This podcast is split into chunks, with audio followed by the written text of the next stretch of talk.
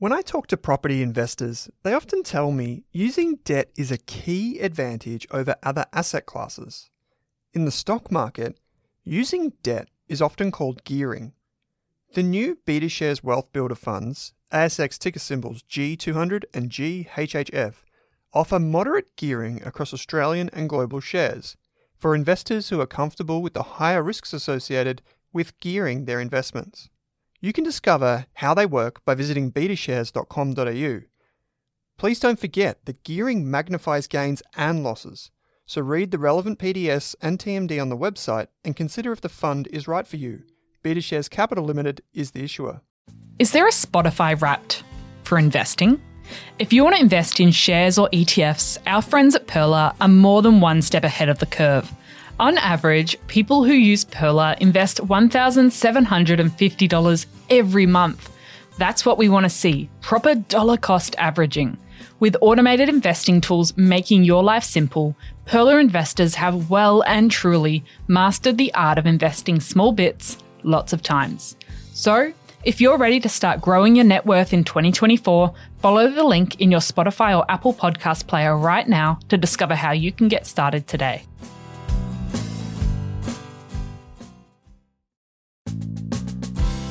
Welcome to the Australian Finance Podcast. I'm Kate Campbell. And I'm Owen Rask. And we're here to give you the tools and knowledge to invest both your time and money better. If you're new, feel free to jump in with our Starter Pack series that aired in early twenty twenty-two, or our Shares or E T F mini-series. We've got plenty to share with you in today's episode, but if you want to catch us on socials, head to Rask Australia on Insta and Twitter.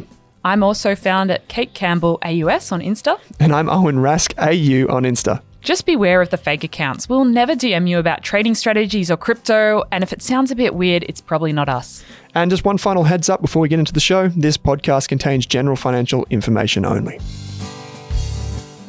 Welcome back to today's episode of the Australian Finance Podcast. I'm your host, Kate Campbell, and today I'm talking to Jessica Brady, a leading and award-winning financial advisor in Australia who has over seventeen years of experience in the financial services industry. I've gotten Jess on the show to talk about superannuation. Remember that money that you and your employer are putting aside for future you? Because there's so much to cover here. We're going to split this episode into two parts, so stay tuned for part two later this week, and we'll have all the resources that Jess and I mentioned in today's episode in the show notes so you can dive in deeper. Jess, thank you so much for joining me on the show today. Thank you, Kate. Thank you so much for having me. Now, we're talking about a very important topic today. And since this is your bread and butter as a financial advisor, I was wondering if you can give us the elevator pitch of why this conversation is so important and why listeners should really stay tuned for both parts as well.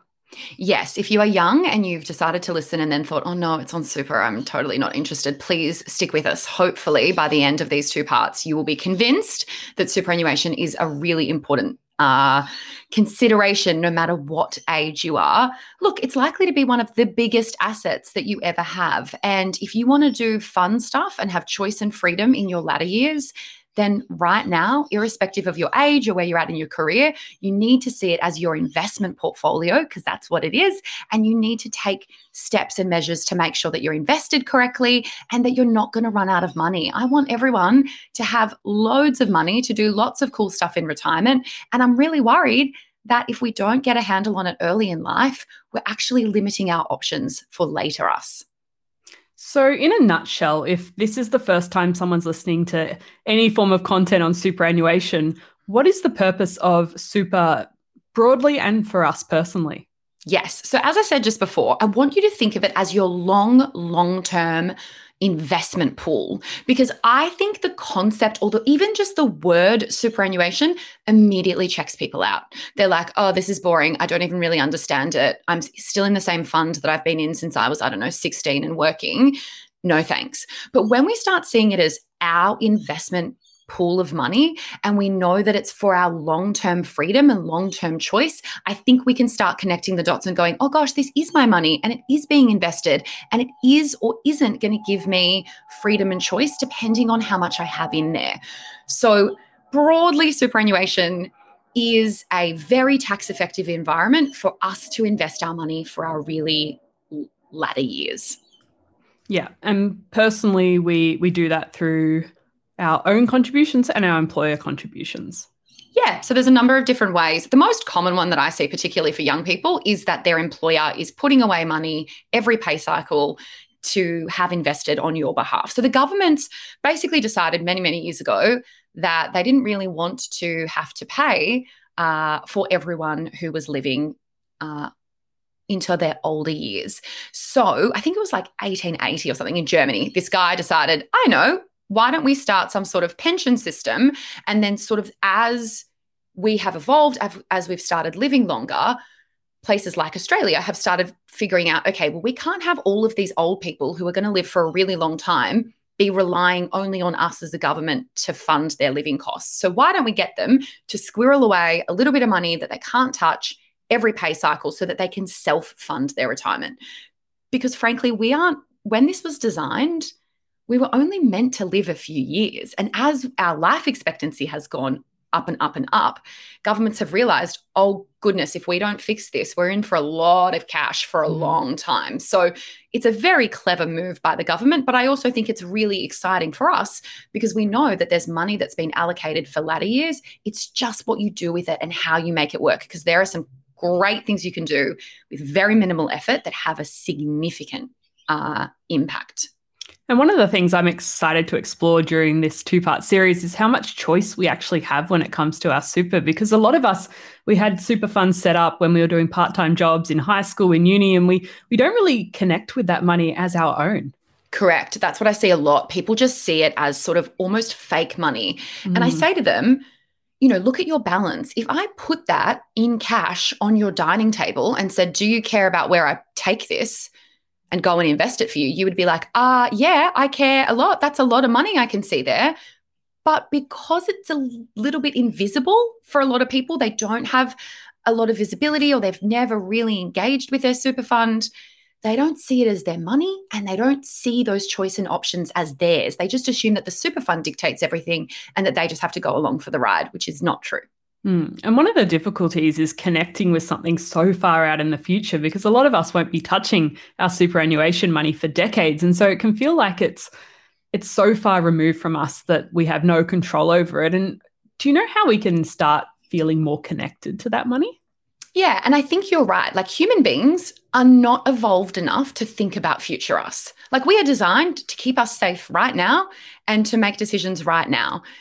And so annoyingly, we have to try to override that very instinctive part of our brain to go, no, I do need to care about future me. I have to be vigilant and take some time to think about, what do I want that future to look like?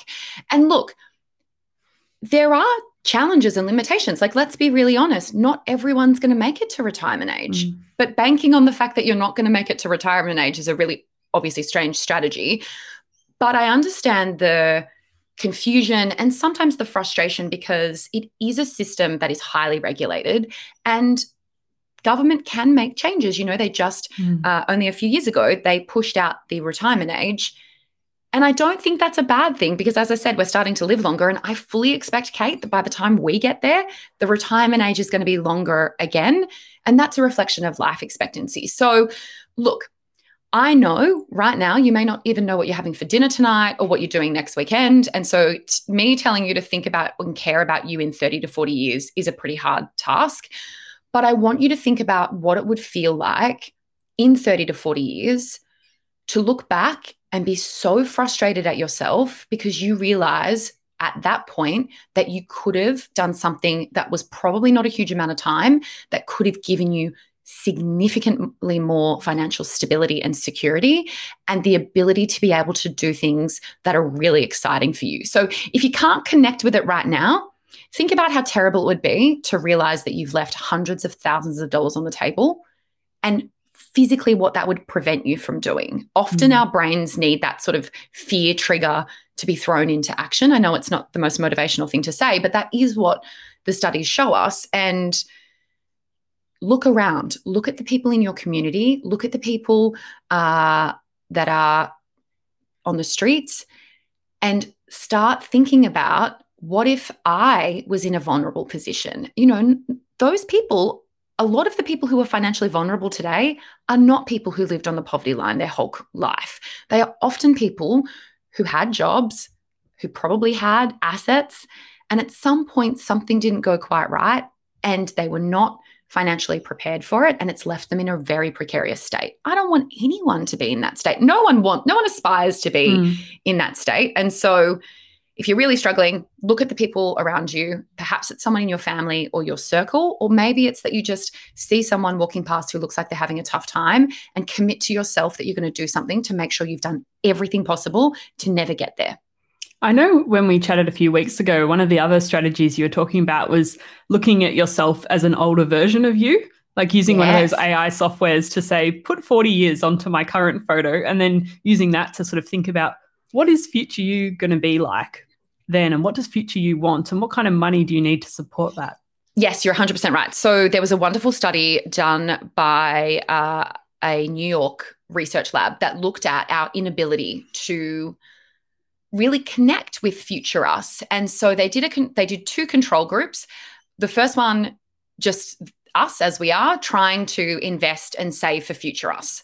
Needless to say, they didn't do overly well as a control group. But the second group, what they did, exactly to your point, was they got a photo of them.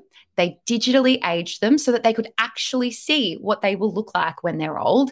And that group significantly improved levels of savings and investing for future them.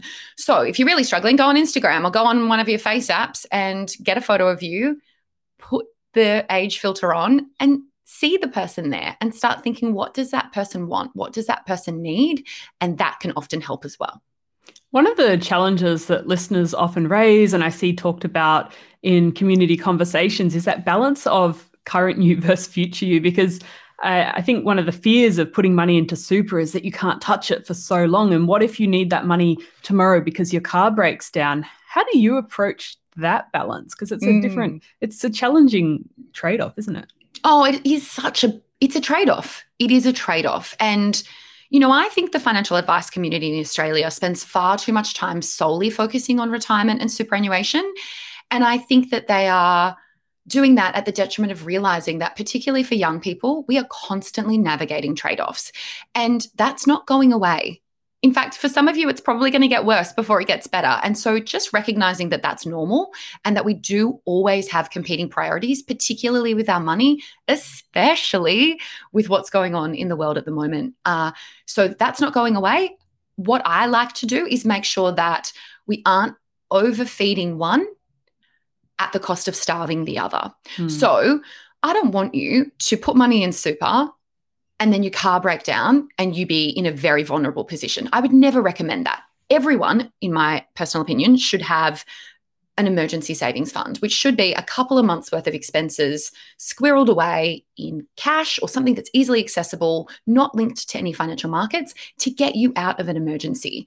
Then, obviously, depending on what your other goals are, we should start cutting the money based on the goal. The thing is, a lot of people who I have worked with, we start salary sacrificing the, uh, into super for them, tiny amounts, and over time we lift it. And you know what a lot of them say to me, Kate? Mm-hmm. I didn't even notice it gone. I didn't even feel it. And so if your money is really tight and you know where every penny goes, mm. now may not be the right time to do it. But if you can be realistic with yourself and say, you know what, maybe I could do, I don't know, ten dollars every pay, twenty dollars every pay, thirty dollars every pay, obviously commensurate with what your income is, and just start and then see. If you notice straight away it's causing a huge impact in your life, get your H R team, your H R team to stop it and go back to life as normal. But I think particularly because of the tax implications it has as well, many people will never notice it until they start seeing that their super is doing amazing work, and they will be very, very grateful. So that's just a really easy thing you can start straight away, and you can stop really quickly and easily if you need to as well. That shouldn't be deterring us. You know, if you want to buy a house, if you want to have kids, you want to travel and have fun, awesome. I don't want you to stop doing that because I want you to retire one day. That's crazy. But navigating the mix is tricky, and you do need to make sure that you're giving at least some effort and energy to your superannuation as well. Mm. And I guess that's that misconception that you need to put a lot of money into super, but you can just transfer five dollars if you wanted to. I have tried it before and it works. It gets added to your super fund. You totally can. I mean, it, this is the whole thing. Like, people sometimes think it needs to be this big, grandiose thing. Actually, as I said, sometimes starting small and leveling up over time is a really smart way, because you're you're used to it and you can cope, and then leveling up becomes far easier rather than going from like zero to hero, which can feel like a lot. And then you're like, oh God, I just put so much in super and now I feel that I've trapped that money away forever, which mm. is not entirely true. We have conditions of release. We have the first home super saver scheme if you want to pull some of those contributions out. But you should really think of your retirement uh, savings as that money for later you. Uh, so yeah, totally. I didn't know that you could do five dollars. I've never tried to do a five dollars uh, additional contribution, but that's good to know. If you're making it personally, there's some tax things you need to think mm. about and some forms. So I wouldn't necessarily recommend like chucking in five bucks from your um, uh, bank account every now and then. I would probably prefer a system that is automated to take out the life admin and get you that habit and consistency rolling, which is what we love to see when it comes to financial habits. And the other interesting discussion is when we're thinking about short-term, maybe like you mentioned, the, the holiday or the emergency fund, they might be short-term goals we're working towards. We might have super as our long-term goal, but we also might be thinking about investing, which I know a lot of listeners of the show are thinking about making their first investment, or they have made their first investment in the last few years. Are you able to talk through maybe some of the pros and cons of investing inside and outside of super? Yeah, absolutely. And congrats to those of you who have already started investing. It's a really exciting step. And for those of you that are on the fence, good luck. And we hope that you start investing soon for future you. Like everything, there are always pros and cons. I would love to tell you that there's a perfect solution that has no downsides, only up. That is not true. So let's talk about pros of investing in your personal name first up. So loads more choice and options in terms of, you know, what platforms you use, the fees, et cetera. You know, you get full control, which is really exciting, both in how you purchase it, but what you purchase. Uh, you get unrestricted access in terms of age. Obviously, it depends what you're investing in. You don't just sell a property t- tomorrow and then get all the cash that afternoon. But it's not like superannuation. We have to wait years and years and years. Mm. So we love long-term investing strategies, particularly because most people don't want to have to wait till that retirement age. Uh, the downsides, tax. Tax, and also us being human beings, we tend to, you know, behavioral economics is something that's super fascinating. Mm. So there, there is no better tax environment than superannuation, which will be a, a pro in the super column. Uh, but I also know that sometimes when we have investment portfolios for long-term us, if something happens in someone's life, we can sometimes really rashly change tact in the heat of the moment. And lots and lots of people have taken lots of money off the table because they decide all of a sudden that their friend's dinner party conversation was, you know, something they're going to go all in in, and then next minute they're selling out of something and they're put, putting their money somewhere else. There can just be a lot of chopping and changing because we are humans and we make decisions sometimes that aren't overly well thought through. You can totally do that within super as well. But because people have an element of disconnect with super, mm. uh, in a in a good sense, that actually often prevents that from happening. So personal investing is all about freedom uh, of when you get it, what you invest in. You're just going to be taxed more. Superannuation uh, restrictions and cons are around accessing the money and the fact that the government does have control and autonomy to take uh, up legislative changes, which we can't fight. Uh, but the benefits are you're invested for a really long time, and that you have a tax rate that you cannot get anywhere else unless you're, you know, earning a really low amount of income. You know, a tax at fifteen percent, assuming that you're under the caps, is amazing. And it means that money that you're putting in is going to go far further in terms of being able to grow and earn those returns, which also earn returns, than, of course, uh, potentially the money that's being taxed in your personal investment. And that lower tax rate inside of super is essentially the government's way of incentivizing you to put money aside for future you. Yes, yes, because we all love the idea of saving tax. We are like enamored by the thought of tax deductions and tax discounts. And so, yes, it's a clever way to incentivize us to think of it as our long-term fund where the money goes further. And that's the, that's the thing. We can do both. We can invest inside and outside of super as part of our long-term strategy. Especially, we might want to retire before the, the government retirement age, but we, we can do both as part of our strategy. Yeah, most people I work with, our strategy was to do both. I personally do both because I think it is imperative based on the goals that I have to look after long, long-term me, and that's through superannuation, but also to have the ability to retire early and to have that level of financial freedom with personal investments. And so, yeah, I think most young people want all the money they can have and they don't want to sacrifice anything, and being able to invest personally for long-term them, but maybe not retirement superannuation access age them, mm. is a really smart thing. I know when we were talking a few weeks ago, you had some thoughts on the financial independence, retire early, the FIRE community, and their, their approach to superannuation in Australia, maybe where they're going right and maybe some of the challenges in their approach. Are you able to chat about that a little bit more? Yes, totally happy to. So the FIRE community, and look, like any community, it's a spectrum of opinions, and there are some diehard FIRE people. Hello. Uh, many of them don't like superannuation, and it sort of makes sense if you understand the crux and the core of what FIRE is about, which is, you know, saving as much money and investing as much money to get you to a certain point so that you don't have to work anymore. So because they're trying to get you to retire as early as possible, that's the aim of the game typically in the FIRE world, uh, using a system like superannuation, which is years and years, if not decades and decades until you can access it, it doesn't fit that model.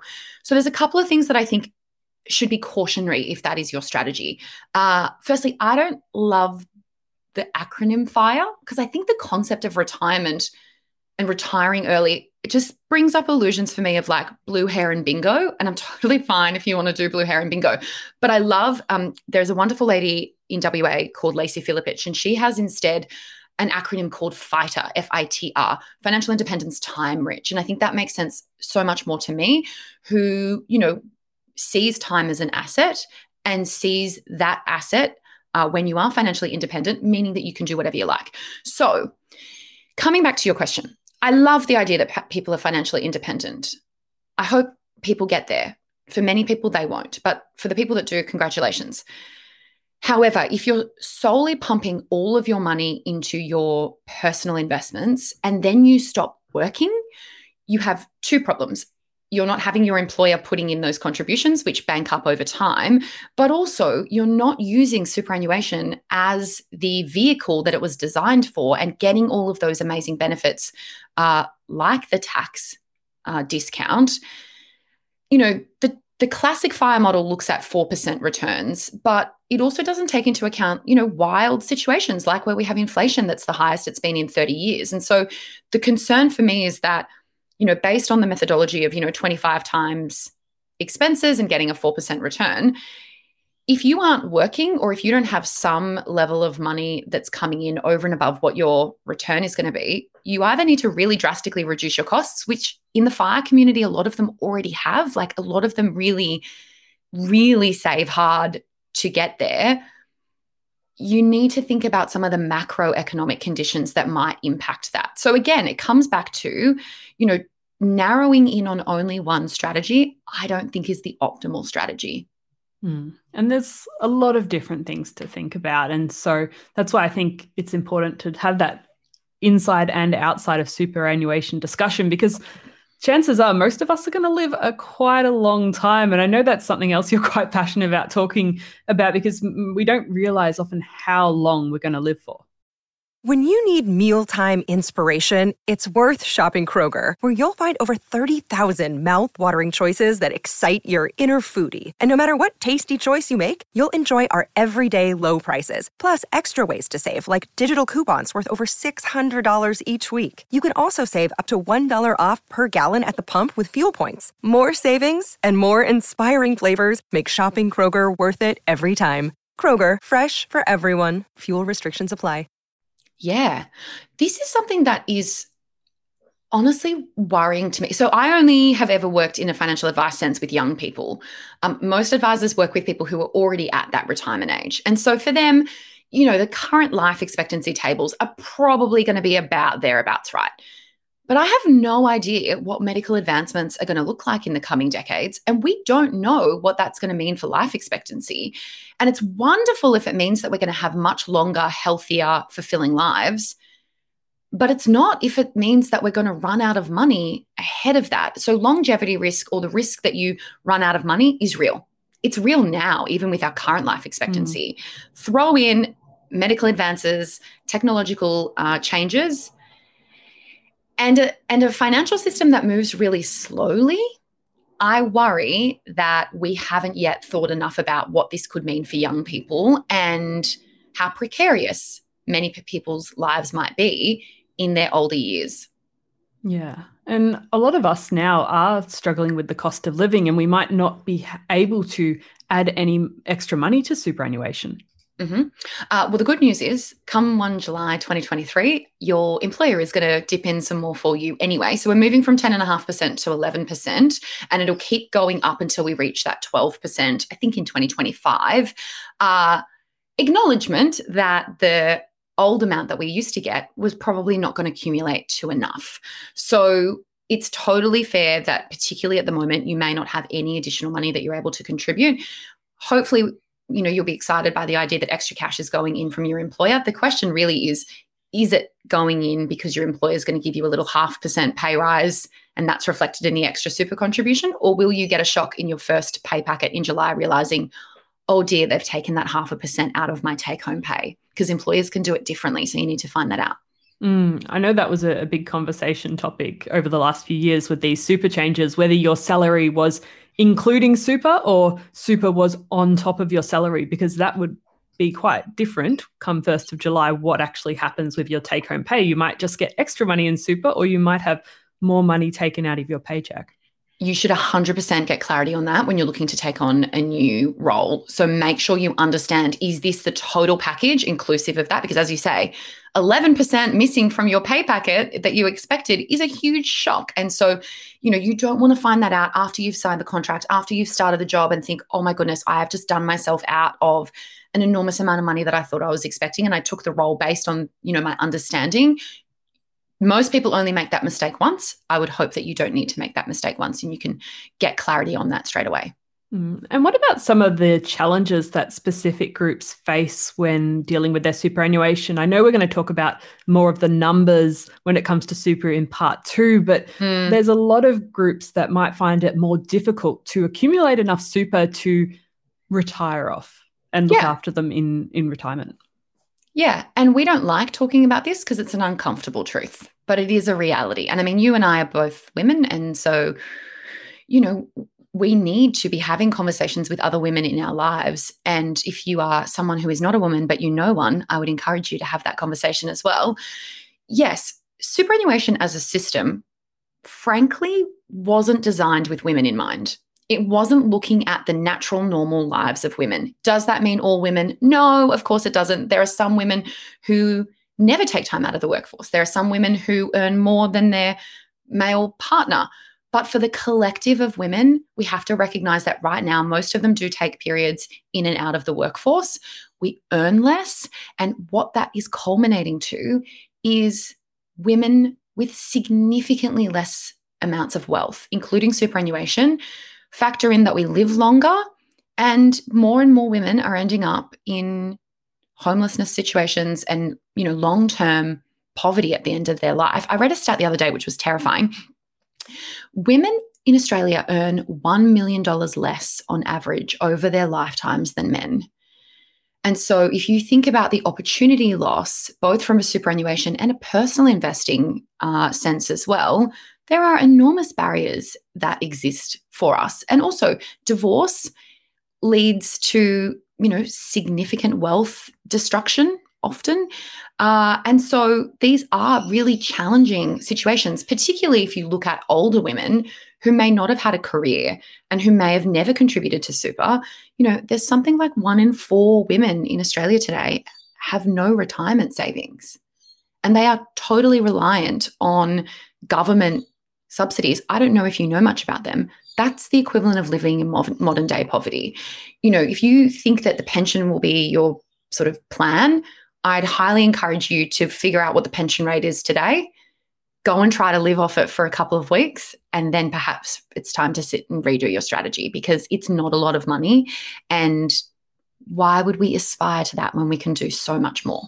Mm. And what are some of the things we can maybe do individually about that, whether it's us that we think will take time out of the workforce, or we have to look after someone or raise children, um, or it's someone that we we love that's going to be in that position?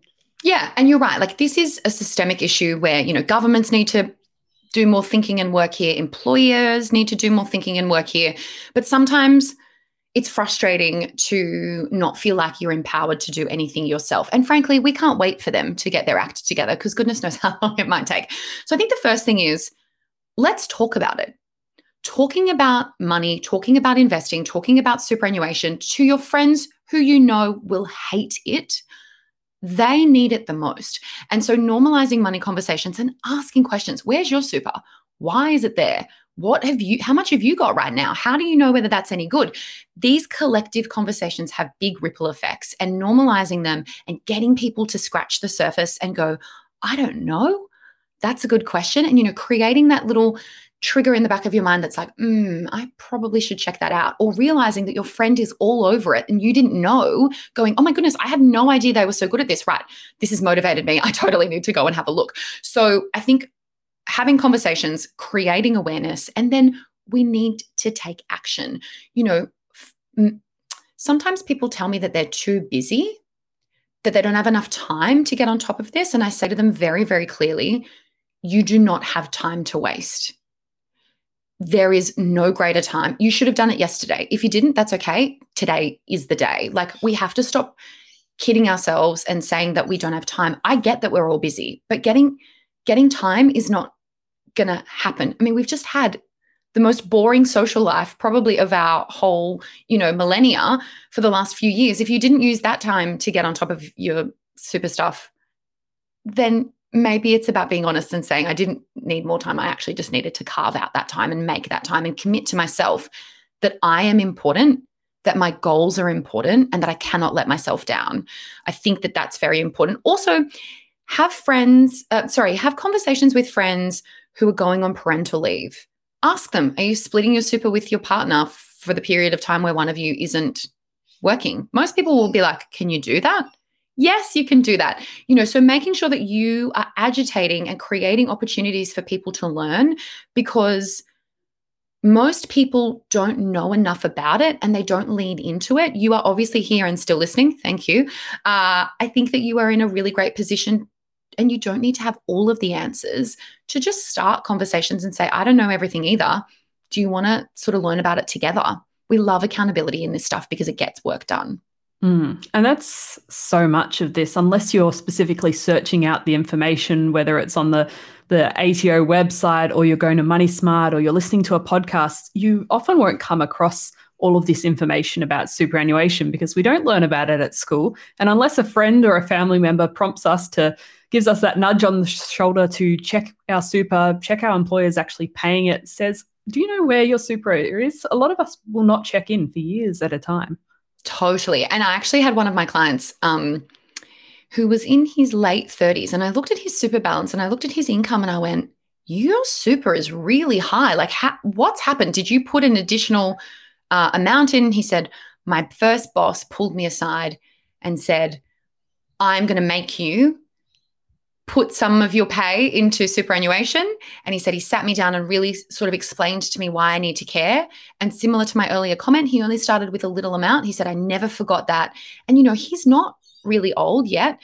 And already he has a significant amount more in super than other people in his age. So, you know, I would love for employers to, you know, do more around educating their staff, particularly young staff, particularly grads, around the benefit and just the ease. We make it sound like it's really complicated. It doesn't actually need to be that complicated. And you'll probably find that in years to come, you will have a lot more than you would have had had you done nothing. Mm. And if someone's listening to this and they're a little bit older and maybe they're closer to retirement than you or I, is it is it ever too late to do something about our super?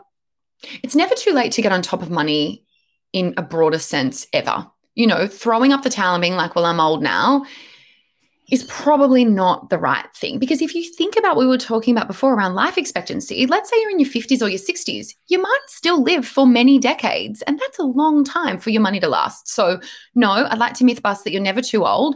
You might be too old to take a lot of risk, like some of the younger people are able to do, but that doesn't mean you can't do anything. Um, I would suggest if you're in those later years, either go and do some really focused research yourself, or of course, go and reach out to someone who looks after people that are in similar situations to you to make sure that you're maximizing your money. Wonderful. Well, in part two, we're going to look at how much super you should have, what to do if you've got multiple super funds, how to know if your super fund is any good, and talking about growing your super balance. But Jess, if you want people to take one thing away from today's conversation, what would that be?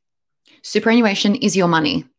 It's your money. I want you to think of it right now on your dining table or on your kitchen bench in like wads of cash. If I came to you and said, I'm just going to take this and I'm going to invest it, don't worry, I got this. I know that most people would be like, absolutely not. Who are you and where are you taking the money? Please think of it exactly the same as that. So it's your money. It's going to give you enormous amounts of choice if you get it right, and it's going to lead to enormous amounts of stress if you don't. Amazing. Well, Jess, if people want to learn a bit more about you and what you're getting up to before part two comes out, where would you like them to head to? Yes. So I'm no longer doing one-on-one financial advice. I basically realized that most people need it yet can't afford it. So I do online financial literacy programs uh, that are much cheaper, and you can find out more about them at jessica brady dot com dot a u. Wonderful. Well, Jess, thank you so much for joining me for part one of this super crash course. And I can't wait to chat to you for part two later this week. My pleasure. Thanks for listening, everyone. Thanks for listening to this episode of the Australian Finance Podcast. We hope you learned something new and were able to take one thing away from this episode. If you're keen to learn more, head on over to Rask Education and take one of our free money and investing courses. You could even become a Rask Core member for less than your Netflix subscription each month. And don't forget to subscribe for new episodes in your inbox every week. Plus, if you enjoyed the show, we'd love you to leave us a five-star review on Apple Podcasts or Spotify and send any questions our way via the link in the description. And before we go on, did this podcast contain personal financial advice just for me? Absolutely not, Kate. Our podcast actually contains general financial information only. What that means is the information does not take into account your financial needs, goals, objectives, or even your situation. So because of that, it's important that you consider if the information is appropriate to you and your needs before acting on it. If that all sounds a bit confusing or you're still working out what your needs are, it's a great idea to consult a licensed and trusted financial planner. And don't forget to do your own research. Are you thinking about starting your wealth-creating journey, but not sure where to put your hard-earned dollars? InvestSmart can help. InvestSmart offers a free quiz that makes it easy to find the right InvestSmart E T F portfolio to help you reach your goals. Just visit invest smart dot com dot a u and hit Get Started. Answer a few simple questions about your goals and how much you want to invest, and you'll get a tailored statement of advice with a portfolio recommendation. You can visit invest smart dot com dot a u for a no-obligations free statement of advice. This ad is brought to you by InvestSmart Advice, A F S L three three four one zero seven. For more than a decade, I've been hunting for the best investors and their methods, strategies, and tools for investing. After years in the industry, countless books, a few degrees, and one thousand podcasts and live shows, I've rolled this accumulated knowledge into something called Rask Invest. If you've ever heard me talk about a core and a satellite, active and passive, true long-term compounding, or you simply want to know exactly how I would invest, now is your chance. Rask Invest is our new investment service, designed for all types of investors who want professional management of their core portfolio at a low cost from a team they trust. Rask Invest helps you automate your wealth creation and passive income. Simply click the link that says Invest with Owen in your podcast player to join one of our live platform walkthroughs or book a call with us. You can also view the Rask Invest P D S and T M D and get invested with me.